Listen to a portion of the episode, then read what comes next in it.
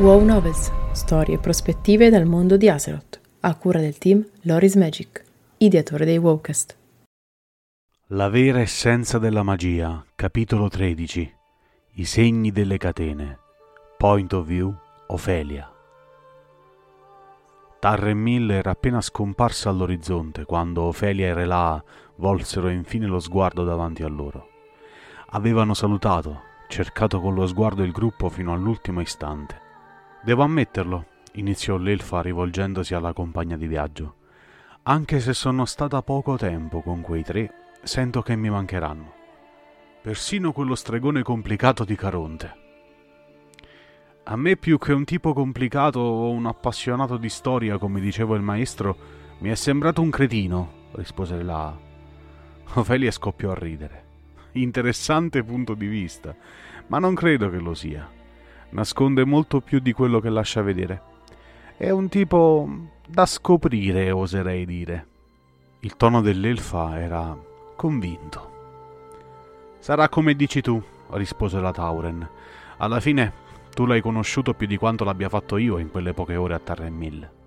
Le due compagne erano arrivate nei pressi delle rovine della fortezza di Durnold, quando vennero attaccate dai banditi del sindacato, un'organizzazione criminale umana che presidiava quella parte delle colline di Colle Torto.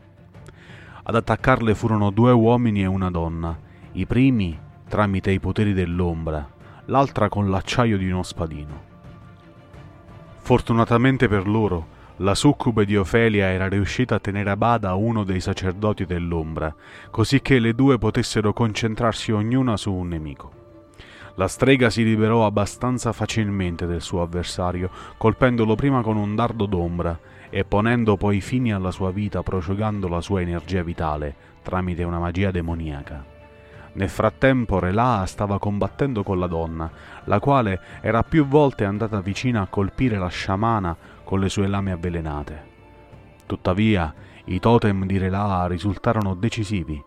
Grazie ad uno di essi, infatti, la criminale venne rallentata nei propri movimenti, permettendo così alla Tauren di colpire il suo bersaglio con un potente fulmine, seguito da un getto di lava incandescente.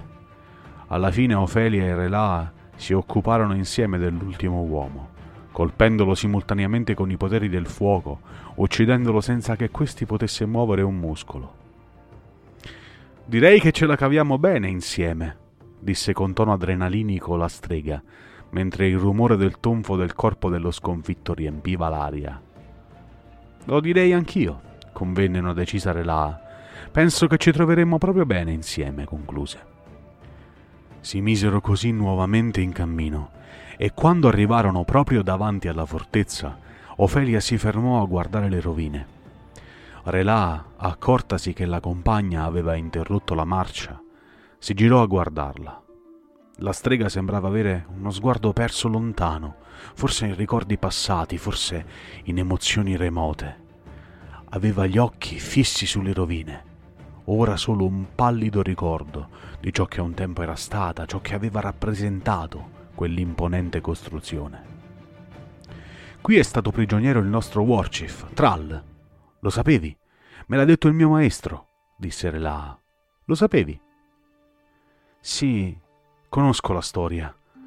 L'elfa rispose a quella domanda distrattamente, non distogliendo lo sguardo dalle rovine, e la Tauren se ne accorse. Stai bene, Ofelia? È tutto ok?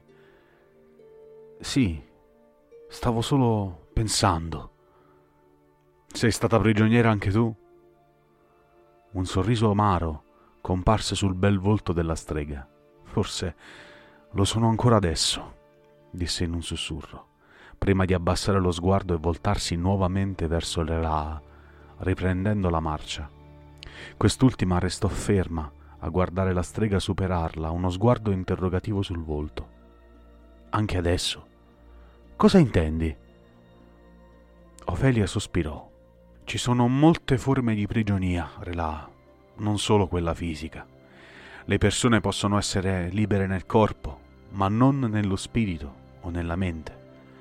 Ci possono essere ferite che ti segnano ben più delle catene ai polsi o alle caviglie, ferite che poi finiscono per segnarti dentro, per avere il controllo su di te.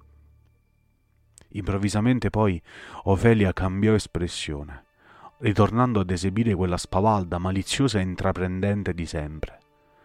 Dai, dobbiamo andare adesso.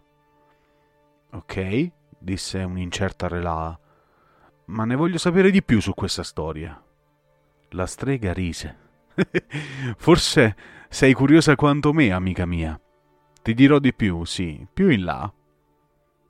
Le due compagne ripresero così il cammino verso gli altipiani di Arati. Avevano infatti deciso che dopo aver risolto le faccende della strega ad Hammerfell, avrebbero preso il volo per Undercity e da lì lo Zeppelin per Orgrimmar, da dove poi avrebbero raggiunto la foresta di Ashenvale. Il muro di Thoradin! esclamò poi Ofelia quando si trovarono sotto alle rovine della grande muraglia che separava Colle Torto da Arati. Una volta il primo impero umano finiva qui, sai? Oltre questo punto vi era solo territorio appartenente ai trollamani. L'ho sentito dire a Caronte che lo diceva a Lili sulla strada per Tarremil. Si voltò verso il Relà che stava osservando il muro. Non è così cretino come dici, vedi? L'elfa scoppiò in una fragorosa risata.